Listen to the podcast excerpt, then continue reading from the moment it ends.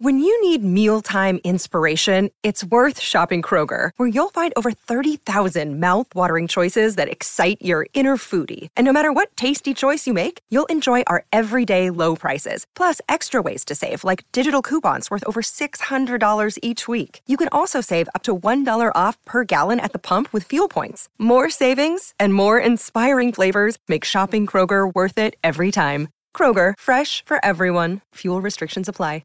Another day is here, and you're ready for it. What to wear? Check. Breakfast, lunch, and dinner? Check. Planning for what's next and how to save for it? That's where Bank of America can help. For your financial to-dos, Bank of America has experts ready to help get you closer to your goals. Get started at one of our local financial centers or twenty-four seven in our mobile banking app. Find a location near you at bankofamerica.com slash talk to us. What would you like the power to do?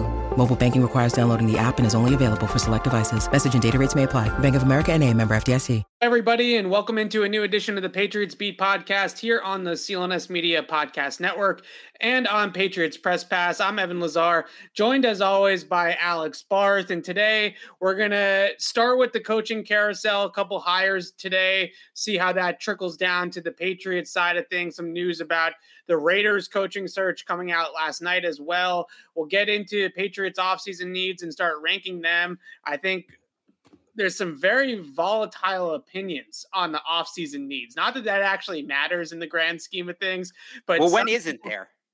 Some people are very strong, Alex, though, that the Patriots need to make defense a priority, and other people are really strong that the Patriots need to make offense a priority. So I, I find that a conversation interesting. We'll talk some Senior Bowl. But I wanted to start with the coaching carousel. Today, two hires. The Broncos hiring Nathaniel Hackett. Uh, the, Beer, the Bears going with uh, Matt Eberflus from the Colts, defensive coordinator in Indianapolis over the last couple of years. But I think there are some interesting Patriots things going on here as well.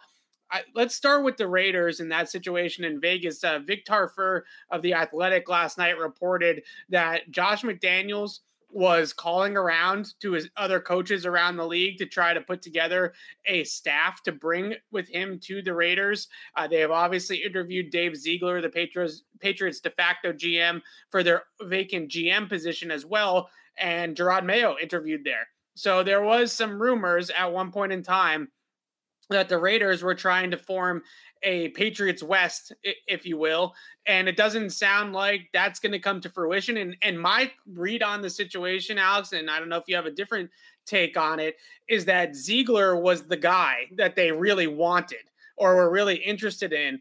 And I think that people were connecting a lot of tea leaves that if Ziegler got hired, that he might want to bring with him one of the Patriots assistants as the head coach, like a Jerod Mayo or like a guy in Josh McDaniels, who he goes very far back with. Uh, McDaniels actually discovered Ziegler in Denver and then brought Ziegler with him to the Patriots when he came back from the Broncos and that whole thing. So to me, it's, it's Ziegler, who's kind of the guy that was putting all of these rumors together.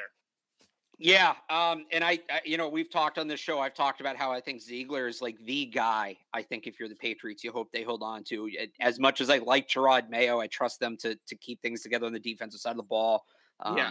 Pretty much everybody knows where I stand on Josh McDaniels. Ziegler and Wolf, to me, were the bigger, bigger worries. Um, I think, and, and I, I talked about this on Tuesday. My sort of out there read of the situation was, there's really, you know, with, with Carr being in the last year of his deal, there's two ways they can go.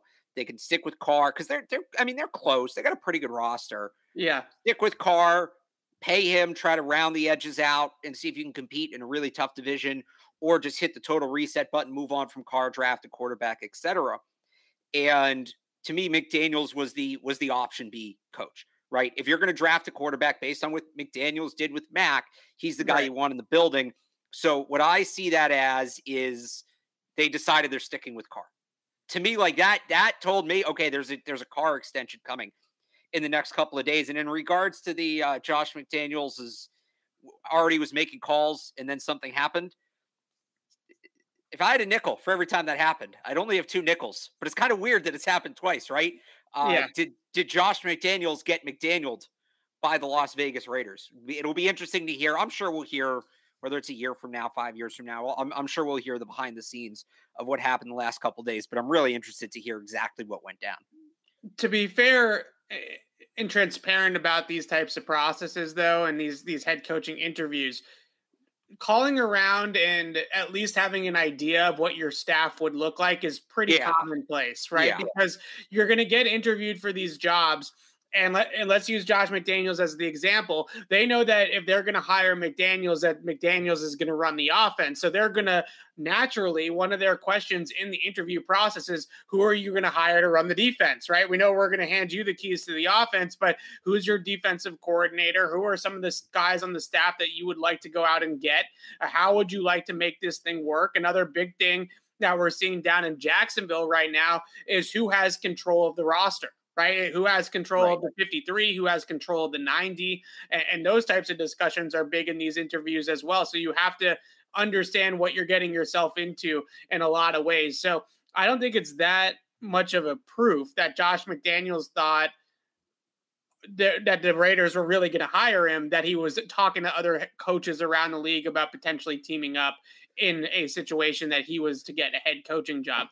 The other thing that I find interesting about all of the coaching carousel nonsense is that there's only so many, you know, it's musical chairs, right? And there's only so many right. seats, and there's seven openings still, but there's a lot of rumors of where other guys are connected to. The Jaguars are trying to put out there through Schefter and Rappaport. Uh, they're interviewing other candidates, but they want Byron Leftwich. They're just in a negotiation. They're trying to get some leverage with Byron Leftwich right now.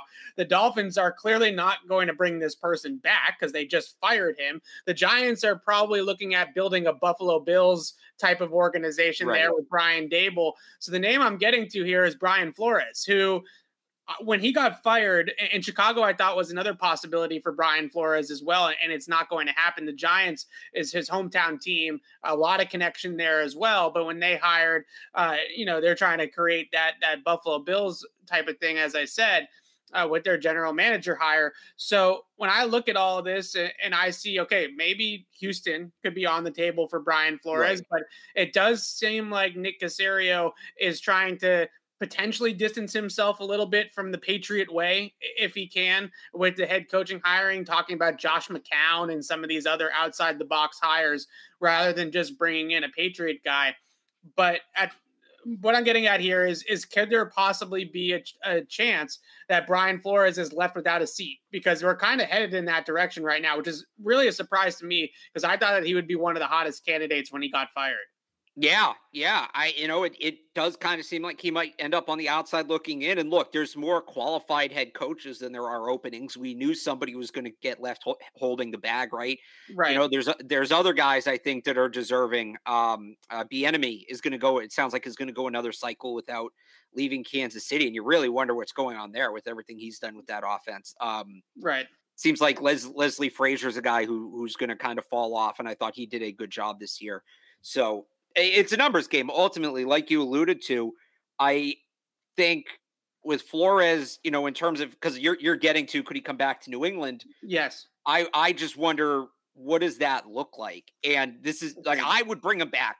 I would I would move everybody out of the way and make him the D C, but are they going to do that, right? Because I think Mayo's now on the outside looking into. I think Jerod Mayo kind of, Um, and in that report last night, it didn't say he was any more or less likely to get the Raiders job. It's just mentioned he interviewed. But if Mayo comes back and you still got Steve, is Brian Flores going to come back and be like one third of a linebacker's coach, right? And, and don't forget about Matt Patricia. There, there's too many. That's true. Yeah. There's too many hands in the pot right now. There's already too many Brian people. Flores. Yeah. So look, I would clear, and this, it's not going to happen, but right. I would clear all of them out and just make Brian Flores the D C. Right. In a second. It's it's yeah. it's just not realistic. So maybe if Mayo leaves, you pay him a ton to be the linebackers coach, and you like what Saban does, right? You call right. it career rehab. Come back here for a year. We're going to pay above your pay grade. It's going to go well, and then you go off, you be a head coach again next year. Like maybe that's the pitch.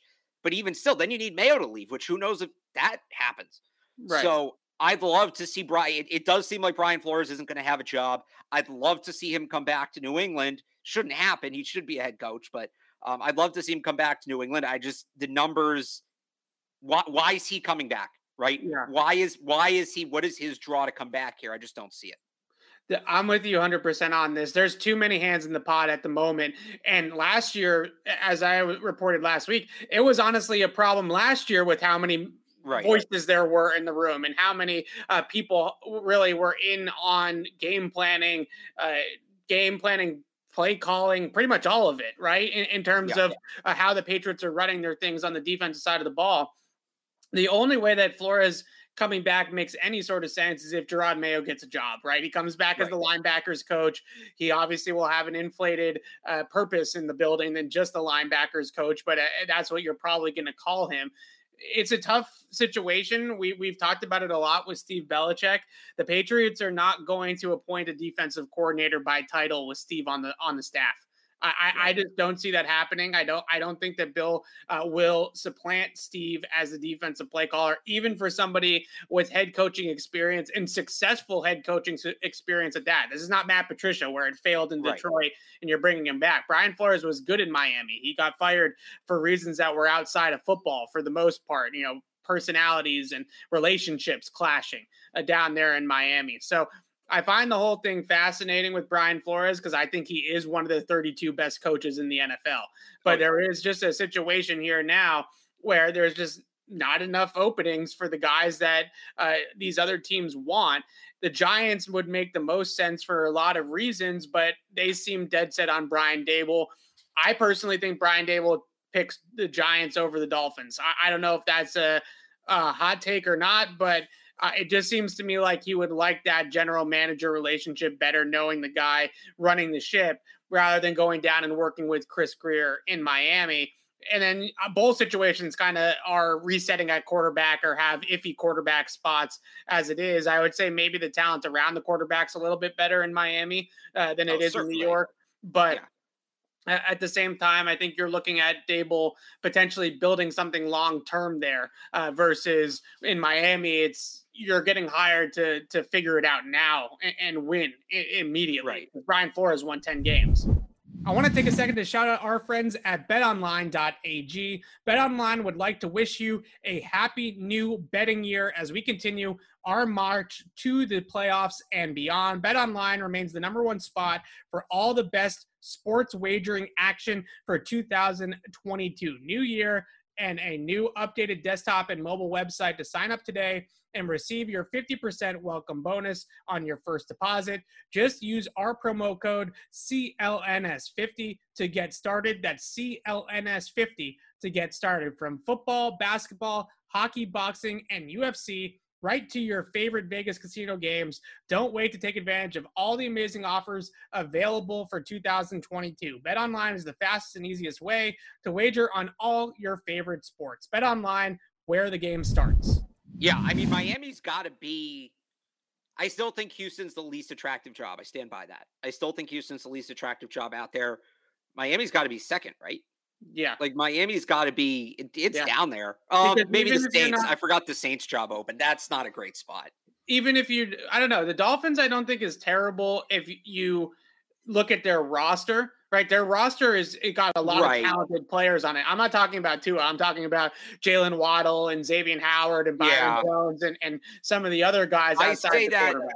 I say that more in the sense that if I'm a coach considering it, I look at it and I say, well, I, the owner's going to be very meddling and he's right. clearly okay getting rid of a coach who's making progress. Like I just it's it's less attractive to me more about the job security and the owner than necessarily what you have to do football wise. Like I wouldn't be in a rush to go work for Chris Greer and Stephen Ross. Right.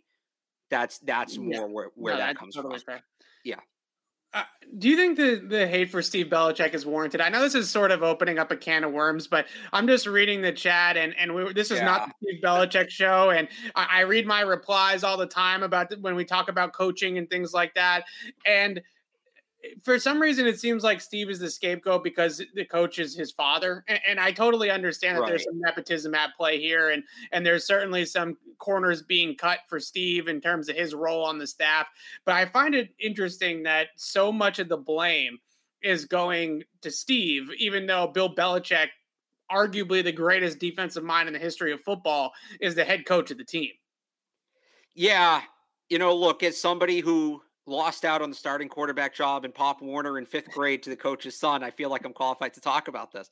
No. Um, and, and by the way, uh, he, he was much, he was much better than I was. Um, I, I, you know, it's, I, I, Steve, yeah, Steve probably gets too much crap, and I don't yeah. think the defense is perfect, but, and I, I've said this, I said this in kind of a different sense uh, last week and the last couple weeks. I don't think it's as much Steve or Patricia or Mayo individually.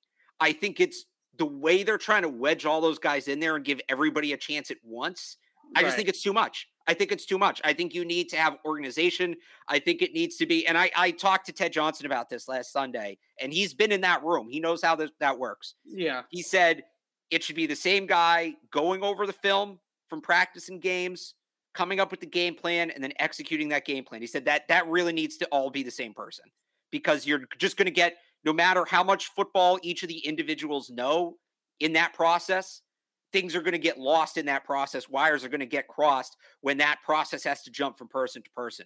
So yeah. I think because Steve is the play caller, it ultimately falls on him. And I don't necessarily think he's been perfect either, but I think for him, for Mayo, for Patricia, for Bill, I think it's just an imperfect system that needs to be reworked regardless, like aside from who's even in it. I think you could put just about any coaches in this system, and there's inherent flaws in the way that they're organizing their defense. Yeah, I, I think that you think it's more of a an approach issue than anything that's going out right. on the field and right. being called.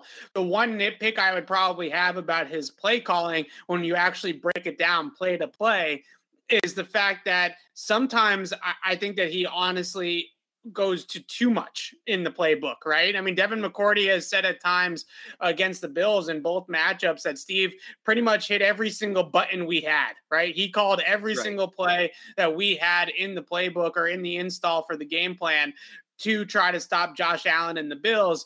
And you do wonder when you have some new pieces, some guys that are punching above their weight in terms of personnel, playing in spots that they weren't necessarily uh, destined to play in when they signed here, if simplifying might have been better off than trying to run some of these exotic schemes that they were running uh, at times. But I, I don't know. It, to me, it feels like it's convenient to scapegoat Steve because he's the coach's right. son, right? Well, I, it really does yeah. feel that way. It's probably more that I'd like to think people are scapegoating him because he's the one who's ultimately calling the plays. Sure. Uh, you know, he's the one making the faces on the sideline, all of that. But yeah, I, yeah, I again, I, I think it's more, so it's a rough situation. It, like there's that quote from Bill from the doc he had with Saban, good players can't overcome bad coaching. Right. I almost wonder if good coaches can't overcome bad coaching, if that makes sense. Yeah. Right. You know, it's all about, The, the the Patriot way. A lot of what the Patriot way is about is just taking people who aren't, net, you know, taking somebody who's really good at something and just putting them in a position to succeed using that skill set and not asking too much of people. And it feels like right now they're asking too much of a lot of the coaches on the defensive side of the ball. Yeah, I I wish that it was as easy as as them just hiring Brian, Brian Flores as the defensive coordinator and wiping right. out the rest of the staff, or or putting demoting the rest of the staff, or putting everybody else in a better pecking order. I wish it was that simple, but I, I really don't think it is that simple. And that might speak to some of the nepotism and some of the issues with Steve being Bill, Bill's son and not wanting to make uh, Steve, a, not wanting to demote Steve and putting his career backwards, right? right? And, and moving his career backwards. All right, let's talk about these offseason needs. Let's rank them. I have them ranked from one to five here. I, I guess I could go by my rankings, and Alex, you can disagree with me, and we can okay. move it around, or we can just talk about it just as it is right now. So is this, so this is as it stands today? As it stands right now on, uh, was it January twenty-seventh at four twenty nice uh, P M. Here is what it stands right now to me. Top five Patriots offensive needs. We're going to okay. go five to one because it's more fun that way. Build the suspense. Number five, I have defensive line. I, I don't think that defensive line is an absolute must need an upgrade on that uh, defensive line for the Patriots. I, I do think that it would be great to start getting some more younger players on that line, like Christian Barmore was last year. And we've already talked about on the program how much we would love Jordan Davis as their first round pick if he's available yeah. uh, there from Georgia. So I, I still think defensive line needs to be on the radar. I don't think it's a number one need, and I wouldn't mind at all if they really fall in love with a player like Jordan Davis. If that player is there at twenty-one and they can uh, get another stud on the D line to pair with Barmore, I think that's a perfectly fine approach. Yeah. So I would, and you're talking overall, not just the draft, you're talking overall team yes. needs. Yes. Um, uh, just as a baseline here, fifth need, fifth biggest need, and call it, I think I, I did this last year, breaking it down the way I believe they break it down. There's like eighteen positions, right, that they're going right. to consider. So last year, really, you know, after quarterback, Four through seven, four through uh, sorry, two through seven, two through eight. We're all kind of interchangeable in terms of like big premier needs. This year, we're at, we're in the top five, and you're starting the top five off with. It's not that much of a need, so yeah. let's just let's just use that as a way, because everybody's talking about how this whole roster needs to be redone. No, right? Last year it needed to be redone. Yeah. I just want to use kind of how you set that up as an example of how far this team has come in the last ten months. Right. So D-line was number five for me. I think we were in yeah. agreement there that I'm just going to let you give yours and then I'll give mine. I want to see. Oh, okay. Yours is. Uh, so number... I'll comment on each position individually.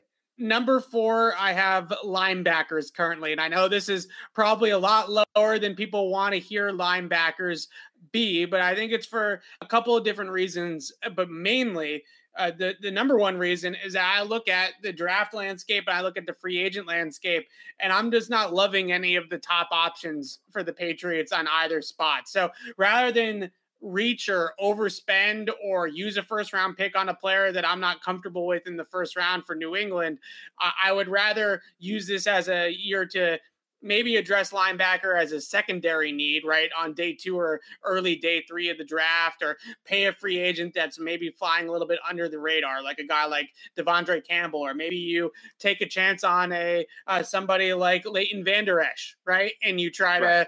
to maximize a, a failed first-round pick. They've done that how, so many times in the past. So that's what I would look at. And we do have some baking, breaking news here, so uh, oh. maybe we should go there and first. Back to the coaching wow. carousel, Alex. But, oh, I read that wrong. Not as much of a wow, but wow. But still a little bit of a wow. We talked about this here a few minutes ago. We uh, were at least a little bit wrong about it, and that is the Raiders have officially requested a head coaching interview with Patriots offensive coordinator Josh McDaniels. According to Adam Schefter, McDaniels is now officially interviewing for the Raiders job. So this is now no longer smoke. This is fire, right? He is officially yeah. getting interviewed by the Raiders for that G M jo- or that coaching job. Ziegler still in play there as the G M. So this might be coming together in, in Vegas uh, for Josh McDaniels, but nothing official yet, of course, in terms of the hiring process, but McDaniels officially interviewing with the uh, Raiders. Uh, two things that we could kind of take this first, your reaction uh, to that, Alex. And then second, I guess we can talk about some potential replacements if that does come to that. Yeah. Um, so he was putting a staff together before he interviewed. Like, I'm just confused of the timeline because right. he was a favorite on Tuesday. Like, this is all backwards. Yeah. He was a favorite on Tuesday, and then he was nearly out of the running on Wednesday. And now on Thursday, they put in a request to interview. And, like, I know conversations happen behind the scenes. I get that. But that's a weird timeline. Yes. It's a little weird. It's kind of weird. So I don't know what the hell's going on there. I don't know. Maybe the Raiders have somebody else that they want. Maybe whoever. Okay, so let tinfoil hats on here, right? I'm going to Felger and Maz this. Right. Let me put this all together, having just heard this. Josh McDaniels is the favorite. Yes. All of a sudden, somebody leaps him as the favorite. Now, right. and this was all done behind the scenes, all smoke and mirrors. For the first time, the Raiders become public about McDaniels. Here's what I think happened. Josh McDaniels, candidate. He's candidate. He's not the favorite candidate. He's a candidate. Right. They kind of get his hopes up a little bit. The guy they really want The guy they really want, they kind of let that be known privately yesterday. And that's where the report comes in that McDaniels is out of the running. But now maybe the guy they want doesn't want the Raiders. Right. Maybe he wants Miami. Maybe he wants New York. So this is the Raiders saying, all right, well, we'll go with Josh then. Right. We don't need you. We'll go to, we'll go get McDaniels. So I wonder if this is posturing by the Raiders to get their own person. And uh, the chat's right. it's it's Bill O'Brien if McDaniels leaves. So I really think that this is about the G M search more than it is about the coaching search. I think Dave Ziegler is a real favorite or a real potential candidate there. And my gut feeling on it is that if Dave Ziegler gets hired uh, to be the general manager of the Raiders, that he's going to want to bring Josh McDaniels with him.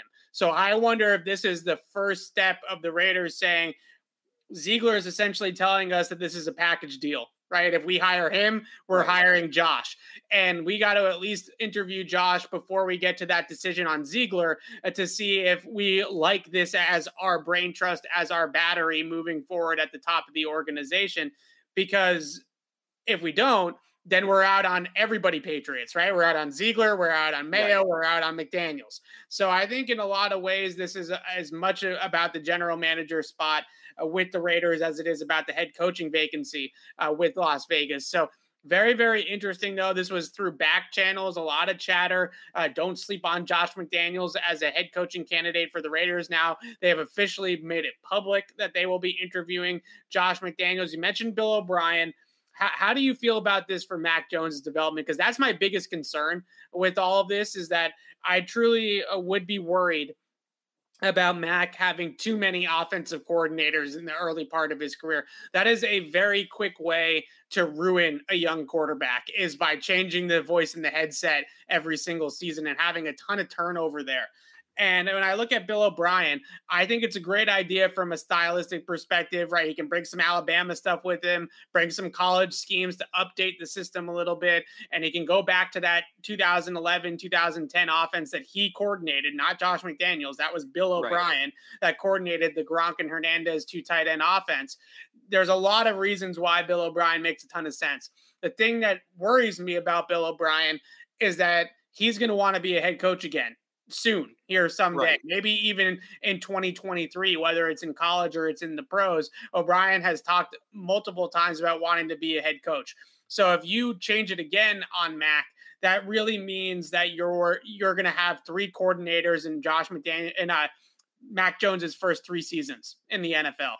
And that worries me, but maybe the Bill O'Brien thing is a bridge to Troy Brown or is a bridge to somebody already on the staff. I know Joe Judge has had some rumors about he would have been the next guy as the offensive coordinator for the Patriots if Josh McDaniels had taken the Colts job. So maybe they bring Judge back in the building and get him working with Mac a little bit behind the scenes and then eventually transition it after Bill O'Brien were to leave. But the O'Brien thing worries me because of the head coaching interest.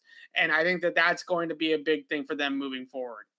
Yeah, you know, I, I think I'd feel better about it, like you said, if they had somebody in the pipeline, and maybe that right. is Troy Brown. He's probably the closest. Maybe this kind of gets them in gear, like you said, of you, you, you know, you go from Bill O'Brien to another guy. I think you got to start, you got to keep it in the pipeline with Mac, and they might not be able to do that this year. I know Bill O'Brien is very familiar to the organization, but yeah. he hasn't been here with Mac, right?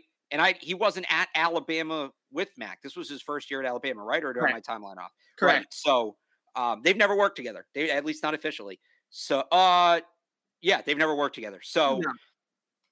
you know, you got, you, you hope you can go from O'Brien to Troy Brown, or you, you bring in some hotshot quarterbacks coach, uh, you know, with O'Brien, and then that guy's kind of slated to take over next year. If and when O'Brien leaves, I think that's potentially a way to go with it. So, um, Yeah, I again, I'm more concerned about losing Ziegler, honestly. The other thing is, with this, if it's O'Brien, they're going to take Metcalf Williams in the first round. Doesn't that fe- doesn't it feel like it? I would think so. You you did mention that uh, Mac and Bill O'Brien worked together during that transition. You're right about that. If I remember correctly, Mac yeah. was actually teaching Bill O'Brien the Alabama playbook uh, when right. uh, when Bill O'Brien was taking over for Steve Sarkisian. So there is some overlap there. He was like, never. I, I don't think he ever coordinated because his first year at Bama was twenty twenty-one, right? Yeah. So yeah. Mac taught him the playbook on his way out. I meant they never worked together in that. In that right. sense, correct. No, and, they never worked together in a game on the season. You know. If Texas would just wise, and there's no, a million reasons why they won't do this. There's like he just signed a massive deal; they'd owe him like half of the state's G D P or whatever. But man, right. if Texas would fire Steve Sarkisian, who was horrible in his first year at Texas, dreadful in his first year at Texas. You you think the Patriots collapse at the end of the season was bad. Texas lost their last seven. They lost to Kansas. I know it's not a college football podcast. I can already hear you groaning. But no, it's okay. Man, if they if they could just weed Sarkisian out of Texas somehow, that'd be great. But yeah, Bill O'Brien wouldn't be bad. I think that's the way to go if they can make that happen. I, yeah. I do worry about the three coordinators in three years for Mac Jones being potentially the case if they do hire O'Brien. And uh, but we'll see. I, I, look, I think in a lot of ways, losing McDaniels wouldn't be terrible uh, to the overall philosophy of the offense, because there's no doubt about it. Uh, first of all, in the chat, Steve Sarkisian was not terrible for the Atlanta Falcons. Like, uh, he, there was that one season no. where they threw the ball to Julio Jones twice in the red zone. He couldn't yeah. figure it out in the red zone. He could not figure it out in the red. Okay. He still can't. But he couldn't. Matt Ryan won an M V P with Steve Sarkisian as his play caller. You realize that, right? Wasn't it Shanahan? No. I th- oh, Are you sure uh, about that? It was Shanahan. Okay, maybe the year after that was Sarkisian. Because okay. he won it twenty-eight three. He won it the twenty-eighth yeah, year, right? right? Yeah, right, right, no, right. Steve I take Sarkisian, the, the one thing about Steve Sarkisian, once the ball gets inside the twenty, he has no freaking idea what is going on. That is his biggest weakness. So Ian Rappaport is claiming from the ownership level that Mark Davis has had his eye on Josh McDaniels for a while. For, yeah. uh, and this is where all the back channels and this is where all the whispers have formed with and by the, the way, head coaching vacancy. Sark replaced Shanahan, so yeah. There, no, no, Continue. yeah, you're, Continue. you're you're right, you're right. The yeah. M V P season was Kyle Shanahan. I messed that up. All right, so this thing's real with the Raiders and, and Josh McDaniels. We'll continue to monitor that. Uh, Bill O'Brien's one name. We we were talking a little bit there about Sark. Uh, It's kind of hard pressed to find another name that makes a lot of sense unless they go completely outside the box here with this O C hire or they well, promote from within. I, I think look, Troy Brown has a chance. I can do. I throw one out there? Yes. A lot of former Patriots quarterbacks have had success now as offensive coordinators. There's one former Patriots quarterback very familiar with the system that may not have a job soon. Are, are you going with this or I think you're going with this? I mean, I'm kidding, but yeah. Yeah. I'm glad you picked up on the joke there. No, in all honesty, though, I'd love yeah. to see them find, you know, I know most of these guys are already in O C roles, but maybe, you know, a chance to work with Mac or something. Um, uh, Kevin O'Connell, yeah. um, Zach Robinson. Uh, Zach Robinson actually might be a receivers coach right now. Zach Robinson would That's be a guy who would be one. interesting. Yeah. Um, even, um, I can't, Rohan Davies coaching at the college level right now. And yeah. he's he's kind of a quarterback specialist. He's we have I can't do names this week. The, the quarter, former quarterback we have on, Tim Jenkins. Tim he kind of started out like Tim, and I think he's gotten into some coaching a little bit. So I would just go through the Rolodex of Brady's backups and see if somebody right. like I wouldn't hate that. I want to check on Zach Robinson because I know he he's kind of been a hot name recently, and I don't think he's an O C yet. I think he's a yeah he's the assistant quarterbacks coach for the Rams. It's not a bad one. Wouldn't be a bad option. I Zach Robinson would be if they're going to go external, and they kind of need to run that sort of offense a you, little bit more, you too, would, right? Uh, you would hate if Zach Robinson was the G was the uh, play caller, though. It's the kind of offense they need to run. I, I, but you would. He is somebody that is obviously one of the founding fa- fathers from a brain trust standpoint of P F F. Right. They, he worked a lot with Pro Football Focus in their beginning years with their grading, with their formulas, with their analytics. I think if a guy like Zach Robinson uh, were to be, and he was a former quarterback, I think if a guy like Zach Robinson is the coordinator here, they're throwing the ball sixty-five times, sixty-five percent of the time. I, I, I think he's going to bring in a Brandon Staley-ish approach to the offense where he's saying, we need to be more modern. We need to throw the ball. No, because he's go that direction. He's McVay's tree and they run the ball. They do it differently, but McVay, Shanahan, they run the ball. My concern with, you know what my concern is with changing it to a, a McVay style offense, right? It, it, it's not that it doesn't work. Clearly it, it works. Right. The issue is, is that you're looking for very, very different players. Like, if you're running outside zone all the time, Mike Onwenu doesn't have a role in an outside zone scheme, right? He's he's, right. I, he's, no, he's, I, he's too slow. A Trent Brown, right. it, it's not. If you're trying to run outside a wide zone system, you need to get athletic offensive linemen. You need to get fast offensive linemen. You need to get guys that can flow side to side. These big running backs too, Damian Harris or Ramondre Stevenson, forget about that. right? You need oh, to get. You need I don't to know get about that. Starts. No, you he, can't get guys that run that slow going. Todd Gurley. Like Todd that. Gurley ran that system. So, so, Todd Gurley was a track star. Tr- Todd Gurley could fly. You, you need to get guys that, that get downhill. Say, like we're talking about Raheem Mostert, you know, Elijah yeah. Mitchell. You know, those are the types of players that you want in that type of system. I would say, and look, I, I kind of just pulled that name off the top of my head, and these are yeah. valid. Valid. No, no, I, I, I was more talking about it from the wide zone perspective because right. I do think there's going to be a lot of people that are going to point to it and say, let's let's tab a guy from the Shanahan tree or from the McVay tree. And I'm not. And I'm doing from guys. The Brady backup tree is how I'm doing this, but okay. I, I I think a lot of those guys. And there's a piece by Benjamin Solak the other day who kind of highlighted this. Yeah, I think a lot of those guys really just get off on the idea that they're innovating the game. I think a lot oh, yeah. of those guys are just really into the idea, not necessarily buying into that wide zone offense, but the right. idea they're doing something new. So I wonder, and I, we're talking wide, wide, wide hypotheticals here. Yeah. I wonder if you could go to Zach Robinson and say, we're not trying to run the Shanahan McVay offense. Yeah. We want you to figure out, we want you to come up with something brand new. We want you to figure out a way to marry some of those concepts to our more traditional approach. Because that's ultimately what they should be trying to do anyway. So he'd be, he, he'll be an interesting name. Yeah. I, I do also wonder if a guy like Joe Brady gets into this, right? Now the oh, you would love that. Oh, I would love that. But the issue with Joe Brady uh, in, in Carolina was that Matt Rule wanted to run the football, right? right? Matt Rule had a, no pun intended. Matt Rule had a rule that the Panthers had to run the ball twenty times a game, at least. They had to hit right. that twenty times a game number, and it drove Joe Brady absolutely nuts. But you look at some of the things that Joe Brady did, I wouldn't necessarily say with Carolina because I think his hands were tied behind his back in terms of creative juices and what Matt Rule actually would let him do in the passing game.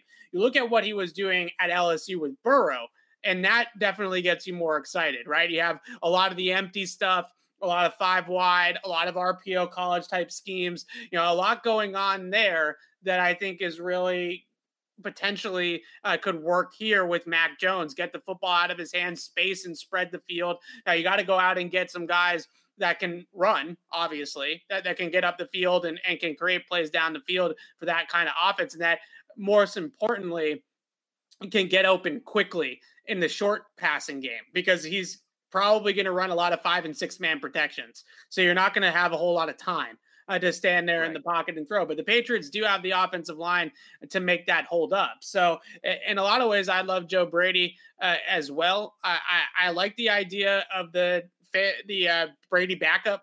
I, I wish Kevin O'Connell was somebody that, uh, you know, he's already. Well, he's also, but he's also that same scheme, isn't he? Well, he, yes and no. I mean, he's been in a couple different places. He started with the with the uh, Washington football team. Right. right. And, and and then he, you know, he's migrated over uh, Jay Gruden with the Washington football team. I think he was still with Jay Gruden was uh, West Coast, right? Which is still yeah. similar to the wide zone scheme. It's still West Coast verbiage and it's the same verbiage, but it wasn't quite as heavy on, on the misdirection, play action, roll out type of stuff that they do um, in San Francisco or with the Rams. Uh, It's a really interesting conversation because there's no obvious candidate in terms of who would replace Josh McDaniels currently on the staff. I saw Chad O'Shea mentioned in a couple places as well. I believe he's still in Cleveland uh, on the Cleveland staff. Uh, obviously got fired once before. And um, is the wide receiver, he's the wide receivers coach and passing game coordinator for the Browns. For the Browns. This is his current yeah. job. Yes. So that's another one. And you know what? A guy with experience with wide receivers, guy who I believe he was the wide receivers coach. Yeah, he, yeah. yeah, he was the wide. Well, no, I know it was here, but he was the wide receivers coach who developed Julian Edelman. So in a year where you're going to need wide receivers, you know, him and Troy Brown working with whoever they draft, whoever they bring in. Yeah, I don't hate that at all. Chad O'Shea is a really interesting name. So I also wanted to look at this Raiders thing, and then we're going to get back to the the point of the show, the offseason yeah, needs. Yeah. But one last thing, we I've been mentioning Ziegler a lot. It, it really feels like this domino that could fall on the Patriots right now is that Ziegler is the G M hire with the Raiders right. too.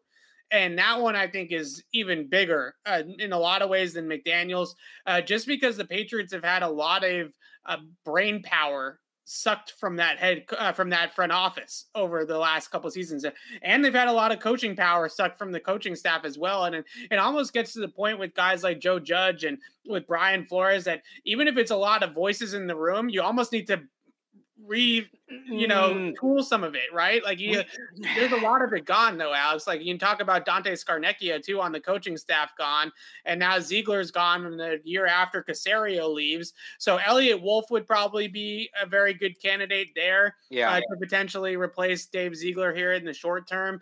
Uh, there are some lower level scouts that the Patriots are high on. Uh, I'm blanking on on his name, but their director of Matt Groh, I think, is the big one, right? Yeah. Uh, is he the director of college scouting? I, I, I think so. Um, college scouting coordinator is, yeah, is his yeah. official title. Yeah. yeah. Matt Groh has, has been somebody that the team has been high on. Patriots always have a good pipeline of scouts and, and front office execs that they like. And yeah. obviously Belichick's the general manager anyways. Uh, but it, Ziegler leaving as well seemed to uh, steady the ship a little bit in the draft, certainly. I would say over the last couple of years, uh, and that one would be a big blow too. So it looks like if McDaniels is legitimately getting interviewed by the Raiders, which is what Adam Schefter and Ian Rappaport are reporting at this point, that the Raiders are at least a very, very high on Ziegler as well. And and it, I would imagine that if McDaniels is getting the job, then so is Ziegler and vice versa. Right. Well, it, and the other thing that that might do is, you know, who's he going to bring in to run the defense? Jerod Mayo. Right. Right. Doesn't it feel like Mayo would be a candidate there? And then maybe that's where you get it. We talked about it before. Brian Flores perhaps coming back into the picture. That's a really good point. Get, get yeah. the band back together. You get yeah. Brian Flores on defense, Bill O'Brien on offense, Joe Judge on special teams, yeah. Chad O'Shea doing the wide receiver. You get the whole bit. Let's get the band back together, baby. It's I'm time. If, if, I didn't even think of that. Jerod Mayo, because he could officially get the title with the Raiders of the right, defensive and probably coordinator. A nice little pay bump too. Right. Yeah. That's not a, that's not a terrible theory uh, we got working there. So ideal scenario for the Patriots here, Alex, if Josh McDaniels does get the job, I think that the ideal scenario is that he brings Jerod Mayo with him. Right. Not no offense to Jerod Mayo, but I but just no, I think, think that's a win-win for everybody. Yeah, Jerod Mayo gets to do right his own thing. And, right. Yeah. There's clearly some tension there uh, between Mayo and Steve. And, and it seems like that would be for the best. And maybe that does open the door for Brian Flores to come back if he doesn't get a job. Uh, all of this really makes a lot of sense, uh, you know, for the Raiders, though. Uh, so that, that this could come together, and, and that's a that that's maybe the good news here for the Patriots. But first and foremost, most important thing is keeping things consistent for Mac Jones. You you don't yeah. want to be completely reinventing the wheel year after year, year after year uh, for Mac. Uh, going forward. All right, let's get back to the off offseason needs. Uh, we'll continue to monitor this Josh McDaniels, Dave Ziegler, and the entire Raiders coaching search. Just wanted to break in there uh, with the uh, with the breaking news there. Uh, linebacker at number four. Number three, I had corner. I, I still think that uh, ideally they bring back J C Jackson. I would actually sign J C Jackson to a contract extension. I'm not sure if they will do that. The main reason why I would sign him to an extension is because that cap hit on the tag is going to be eighteen million dollars. And that basically eliminates anything else that you could possibly do, right? This offseason, even if you free cap, up, yeah. yeah, even if you free up all the money that we talked about last week with Miguel, all the different ways that they could free up money, makes it really difficult with that eighteen million dollars tag for J C. In a lot of ways, I feel like if they tag J C, they might actually just try to trade him at that point, which I, I hate yeah. that idea, but that, that kind of feels like where that would head if he does get a tag. So number three, corner. Number two, left tackle. I think this is really something that we should talk about a lot more. We talk about it plenty, but just in general, you have a quarterback in Mac Jones who is a stationary pocket passer. When I say sta- that, that, I'm not saying he's a total statue, but you know what I mean. Yeah. He's a pocket passer. He wants to stand in the pocket and make throws. Uh, protecting him at all costs is, I think, priority number one for the team uh, year in and year out. So getting a left tackle that I believe uh, is an upgrade on Isaiah Wynn, but also somebody that you're not going to pay uh, in, in terms of Isaiah Wynn now. Uh, you're not paying Isaiah Wynn. I don't think you're giving him a contract extension. Right. I don't think he's going to be here. If he is on the team next year on the fifth-year option, fine. But I don't think he's going to be here beyond that. So getting a left tackle of the future, I think, is a really important need for the Patriots as well. And obviously, number one is wide receiver, number one offensive weapon, whatever way uh, you want to put it. So I have two offensive positions ahead of the first defensive position. I know that, again, that's probably not going to be super popular. I would put cornerback above left tackle if J C Jackson is not in the picture, but I'm assuming that if you look at their secondary with J C back, Jalen Mills and Jonathan Jones, getting that trio back uh, for what it yeah. was supposed to be. Uh, I think that that's still a really solid secondary when you incorporate the safeties uh, group that they have as well. Yeah. All right. You want mine? Yes. All right. Um, so a couple honorable mentions. Running back, I think, is a need, um, yeah. especially a pass catching running back. I, I have defensive linemen as an honorable mention. I think it's, it's somewhere they, they should add. It'd be nice to see them add some depth, but I, I don't know. It's in my top five. Uh, number five, free safety, specifically free safety. They've yeah. been short of safety since they trade. This defense is at its best when they're playing a three safety look with two deep safeties. They haven't been able to do that really since Daron Harmon left. I know you think Kyle Duggar can play that role. I'm not taking him out of the role he's in now. He's just too right. damn good at it. Not a great safety draft, unfortunately. I don't know. There's a ton of guys that fit this need in the draft. This is probably more of a free agency thing, but you know, Devin, if Devin McCourty doesn't come back, this probably moves further up my list. I think yeah. he's going to come back. Um, but even so, you need, that's such an important position in their defense. They can't like, they can't let what happened at tight end happen at free safety. It's right. it's going to be really ugly. So I'd like to see them kind of get a guy who maybe can, you at least have a shot at being Devin McCourty's replacement. That's a bad safety class, though, to be fair.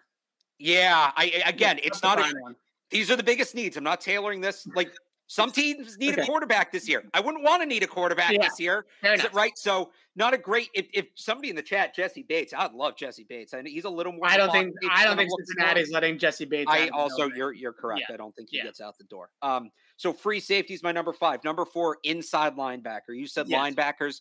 I'm going to say specifically Mike linebacker. I think yeah, I, I I consider linebackers to be off-ball inside backers. I consider okay. edge defenders to be on the line. I, I still look at it archaically, defensive tackle, defensive end, outside linebacker, yeah. inside linebacker. Some yeah. guys have positional versatility there, I guess.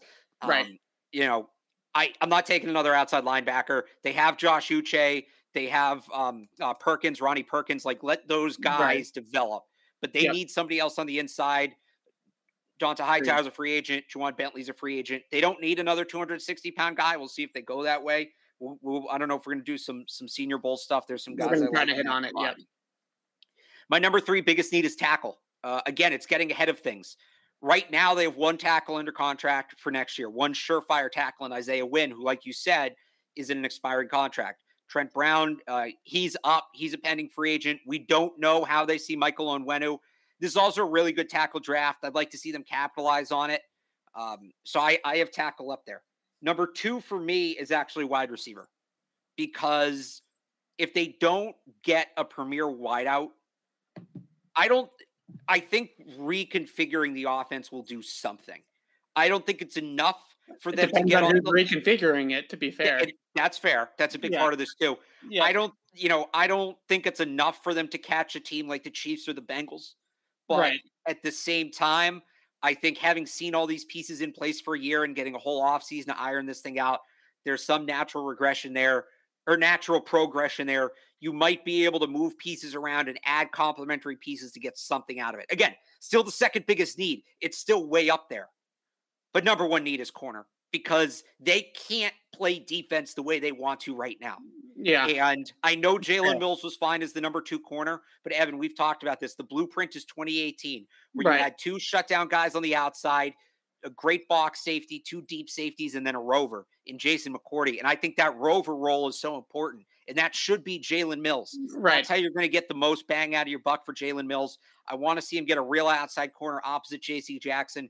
And by the way, if J C Jackson leaves, corner becomes needs one and two on my list. Oh, they yeah. could draft a corner in the first round and corners. Yeah. They could draft a corner in the first round. Corner is still the biggest need if J C Jackson leaves, or they could pay a corner, you know, twenty million dollars a year. Corner is still the biggest need on my list if they make that move after they make it.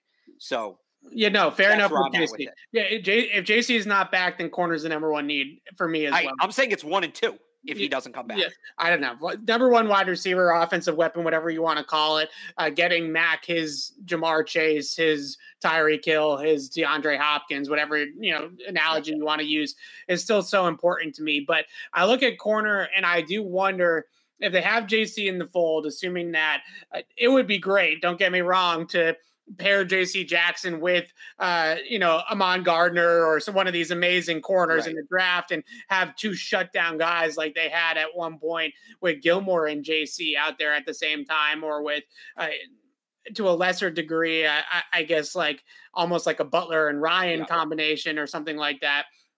But I look at the draft and I wonder if some of these guys that we're going to talk about over the next couple of weeks and months on day two, uh, we mentioned like Kobe Bryant or Josh Jobe or one of right. those players that can just be a serviceable outside corner and allow Jalen Mills to be a little bit more of that jack of all trades, rover type of player. Yeah.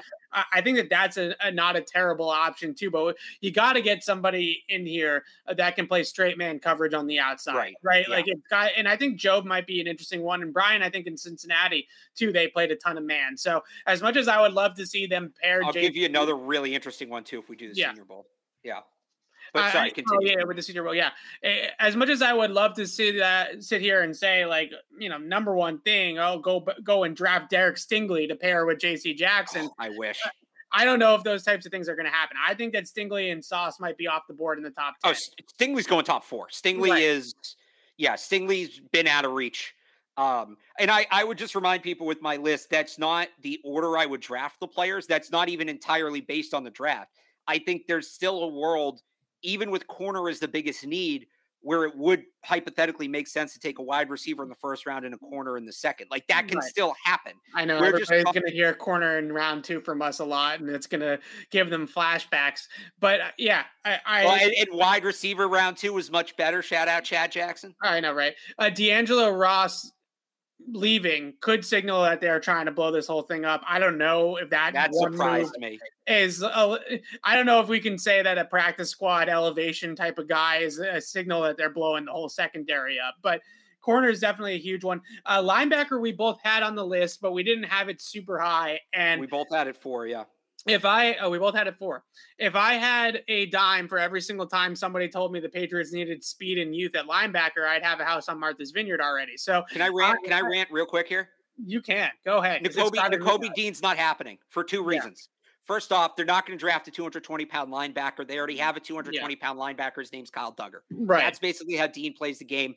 I know they need to get smaller and quicker at linebacker. The reality is it's going to be a compromise guy. It's not going to be a two sixty guy who can't run. It's not going to be a two twenty guy who runs a four four. It's going to be a two forty guy who's kind of fast. Quay Walker, also Georgia, right. watch him. The other reason Nakobe Dean isn't, they're not going to draft Nakobe Dean, he's not going to be on the board. Yeah. There's a reason y'all love Nakobe Dean so much. You keep talking about him as the modern N F L linebacker. Every team's going to see him that way. He's going top fifteen. They are not his, look, he's borderline twenty-one now, and that dude is going to be a freak at the combine, all right? He's not getting the twenty-one. We're, we're, enough with Nakobe Dean. Great player, but it's not happening. He he was awesome to watch today. I watched his tape today, yeah. and it was... Oh, I'm sure you loved it. Electric. I mean, the guy is just not only... I, I think he's hits harder and and like is more explosive into engagements than he gets credit for because of his size. Yeah. Length is going to be a problem for him because he's not going to be able to have the arm length to really lock out and, and press guys off of him. But he, when he comes downhill to meet a puller in the hole, because he's so explosive and he gets, you know, he's so quick, he's so fast, right. and he gets so much momentum behind his pads, he hits a lot harder than two twenty. You know, you, you can yeah. see it off the tape that it pops. The guy that I was really disappointed he's gonna be with. He's going to be the number one. I, I think I know where you're going with this. I'm going to say Nakobe yeah. Dean probably, by the time we get to the draft, yeah. is the number one linebacker because... Devin Lloyd, who is going to be at the Senior Bowl, and this transitions us into some of these yeah. Senior Bowl guys. I was super disappointed, Alex. I, I'm not going to lie. Uh, he's the consensus linebacker one for a lot of people. I think that there's are a lot of flashes and instances where you see some really good explosiveness. I thought he was better in coverage than I was expecting, but still not dominant in that phase. But the biggest thing that concerned me the most was his play against the run. Uh, twofold. One, play recognition, uh, reading out pullers, reading out blocking schemes, still a work in progress from off the ball. You can tell that processing is something that he's uh, not fully there with yet, or even close to. The second thing, when I see a linebacker of that size, well, he's like two thirty, two thirty-five, two forty, right? He's a little bit yeah. bigger than Dean, which is why a lot of people have him ahead of Dean on their linebacker rankings. When I look at him try to take on a puller, I have never seen a two thirty-five, two forty pound linebacker more disinterested in contact in my life. Like, this guy is, you would think that he would be fine with standing up a puller, right? With, with coming right. up to a, a lead blocker and, and, and mashing him in the hole. Uh, he had no interest whatsoever with contact, none whatsoever yep. in the three or four games that I watched him play. Uh, blown edges because he didn't want to take on, you know, they, they run like G T counter and they got the, the guard pulling right into his face. And he's like, no, thanks. Right? I'm going to try to slip it or go inside of it. I'm not going to try to take it on. Then you got guys climbing up to the second level on him, and he's just kind of like content to just sit back there and, and, right. and really just not as somebody that I was even uh, remotely excited about watching him on tape. I think a lot of people think that he's like a poor man's Micah Parsons, right? He's not quite as good as Micah Parsons, but right. um, you know, somebody that could be like that because of his versatility. He can play a little bit on the ball. I thought some of the flashes that he had rushing the passer are probably the best tape that he had. In terms of a run defender, he's a point-and-shoot player. If you put him in the right direction and you get him moving downhill and you say, this is where you're supposed to go and keep it clean and simple for him, then he can bring some really good uh, contact with authority and really uh, stand-up guys in terms of ball carriers. But in terms of all the other stuff that I mentioned, I, I really thought he was going to be a lot better than, than that. And he's going to be at this school, so maybe he'll prove me wrong. He'll play there, change my mind. Nope, you cut out. Did we lose Evan? Yeah, I, no, I nope. All right. So yeah, so I don't know. Do you want to do some Senior Bowl names? Do you want to wrap yeah, it up? Do, what do we do here? Senior Bowl names here. I have yes. my list here. So the one thing that stands out to me, and Patriots took three guys from the Senior Bowl last year. They averaged about three and a half players per draft per draft from the Senior Bowl. About half Love of it. Their draft picks are going to come from this list of about one hundred players. This is both teams' rosters, by the way. So keeping that in mind, the really interesting thing to me, Evan, a lot of these wide receiver names we've talked about, Chris Olave, Garrett Wilson, uh, Drake London, uh, Treylon Burks, Wan'Dale Robinson, not on this list. Not on this list. There is right. one receiver from that upper echelon that is on this list. That is Jahan Dotson. Good player. So I think that puts him in the front. If we're talking about, you know, most likely to be a Patriot from that group, they're going to get a closer look at Jahan Dotson than they are any of those guys.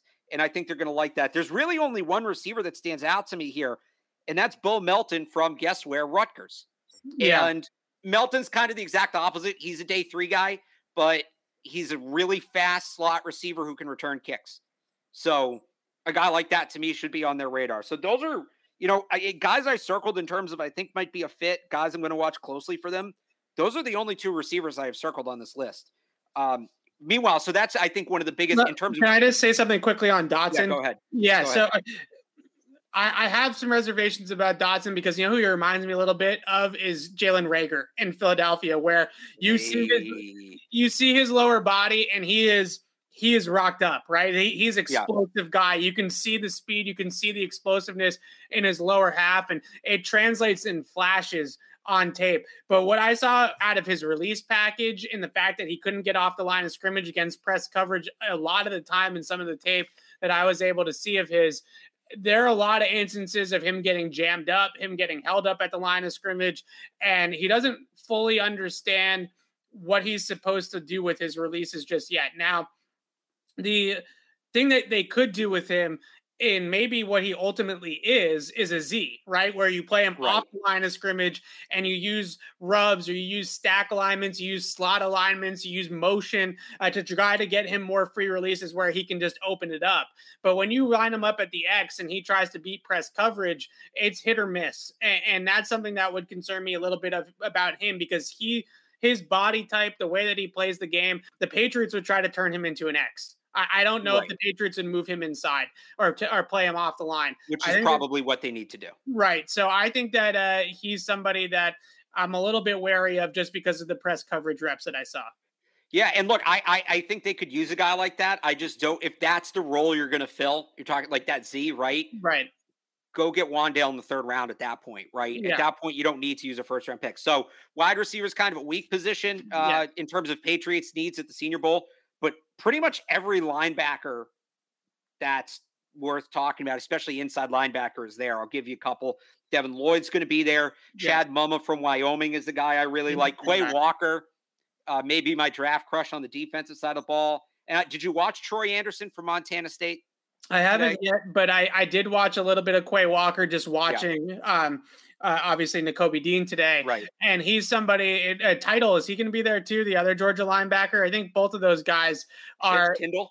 Yeah, Kendall, Kendall. yeah, yeah, yeah, yeah. Uh, both of those guys, I think, are interesting. They're a little bit bigger, obviously, than Nakobe Dean, uh, but they they do still move pretty. I mean, that whole Georgia defense flew to the ball, right? It wasn't just Nakobe Dean; he was yeah. the heartbeat of the of that. But uh, all those guys could fly to the football. So anybody from that Georgia defense, I'm game with.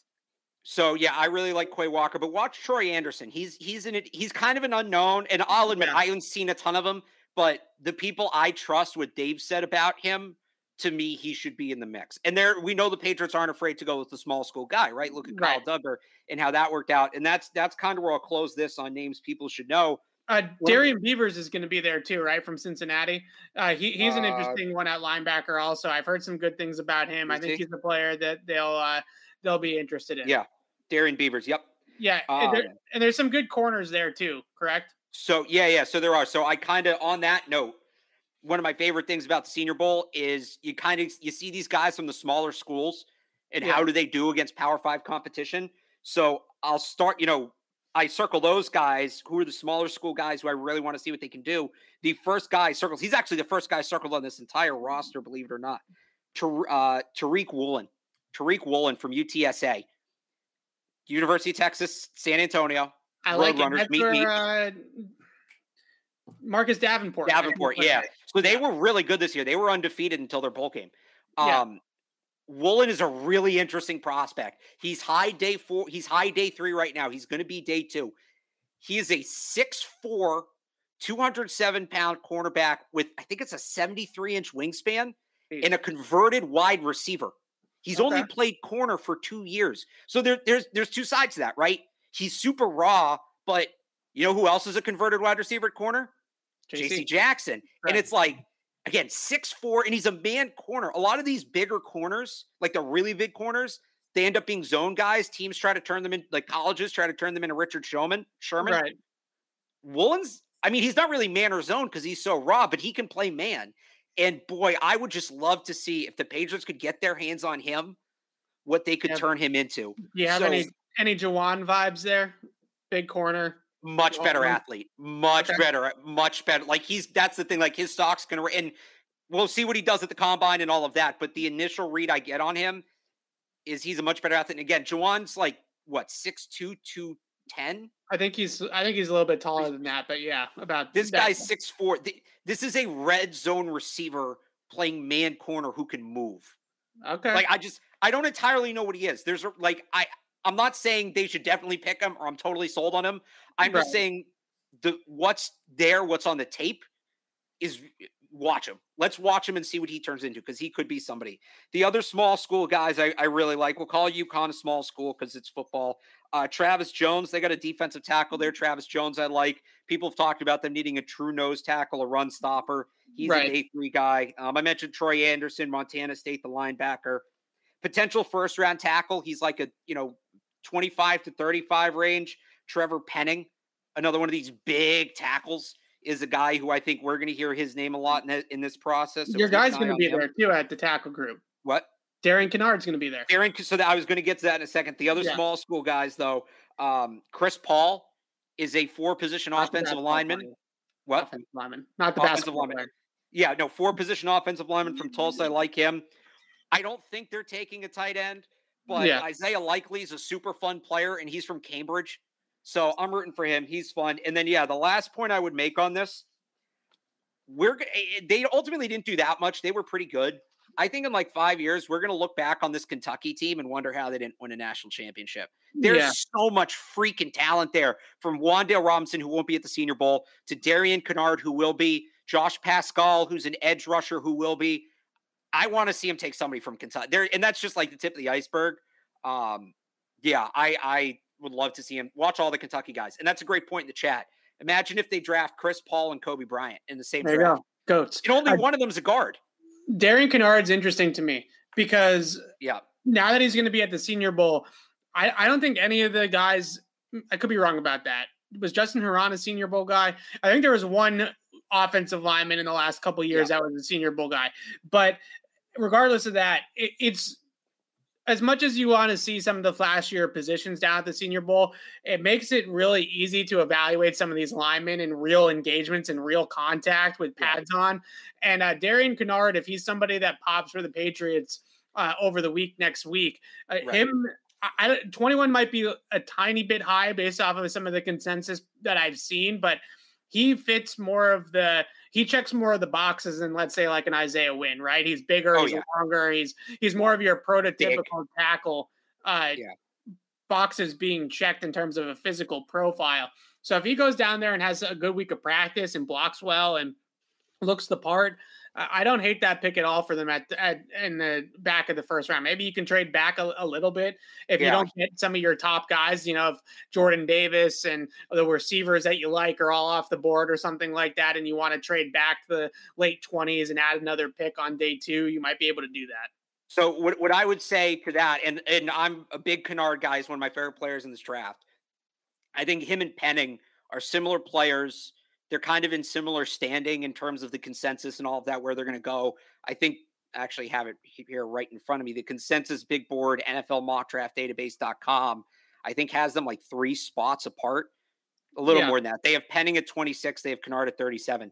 I'm interested. Like, I think one of those guys is going to pop for the, it might be both, but I think at least one of those guys is going to pop for the Patriots. Right. I think you watch those two guys relative to each other. Yeah. And let's exactly. see, because that's the, there's three tackles at the top of the draft. Evan Neal, Ikem, uh, I can't pronounce his last name, the kid from N C State, yeah, and uh, Charles Cross. Those guys should all go top ten, top twelve. After that, there's kind of a drop-off, and then Penning and Kennard are really the two battling for late first-round tackles. So I think watching those two guys is going to be something really fascinating this week. Yeah, and when you really get into it with scouting linemen, as old-fashioned as it might be, it, yeah. in terms of hearing the contact and really getting up and close on, on these types of players and being able to see things like hand usage and, and little technical things that, to be honest with you, even with all twenty-two are sometimes a, a little bit difficult to pick up on, right? Exactly where guys yeah. are, are doing with their hands and where they're placing their hands. Uh, when you get down on field level with those players, it's a lot easier uh, to see those things. Uh, you know, and be able to study those types of things. Cool. So that's a Senior Bowl rundown. Alex and I will talk more about the Senior Bowl next week as the game uh, approaches. And hopefully- oh, real quick, uh, Falele. Uh, I again names can't do him. Daniel Falele. Yeah, six eight, three hundred eighty pound tackle from Minnesota. He'll be there. Put him on that list too. Uh, I think that some of the practices are going to be televised on N F L Network. Could be wrong about that, they but were I, last year I would yeah, think so. What I else think some show? of the practices will be will be televised, so we'll try to watch some of those practices and uh, be able to see things. So that will be important too, and we'll talk a ton uh, about the Senior Bowl next week too, and uh, championship weekend. Your your picks from Tuesday change at all, Alex? Oh, what were they? Would I have Rams Chiefs? Yeah, I had Rams Chiefs also. Yeah, I'll stick with that. I'll stick yeah. with that. Who's more yeah. likely to get upset between that? Which or which pick do you feel better about? I feel better about the Chiefs pick, to be honest with you. Oh, see, I feel better about the Rams pick. Really? Yeah, it's a Jimmy G thing. You you know me. I'm not I'm not a believer in Jimmy G. I'm not a believer in Kyle Shanahan. I think they get very, very lucky. And the Rams kind of feel like Team of Destiny-ish. So I don't know that that luck is going to be there for San Francisco.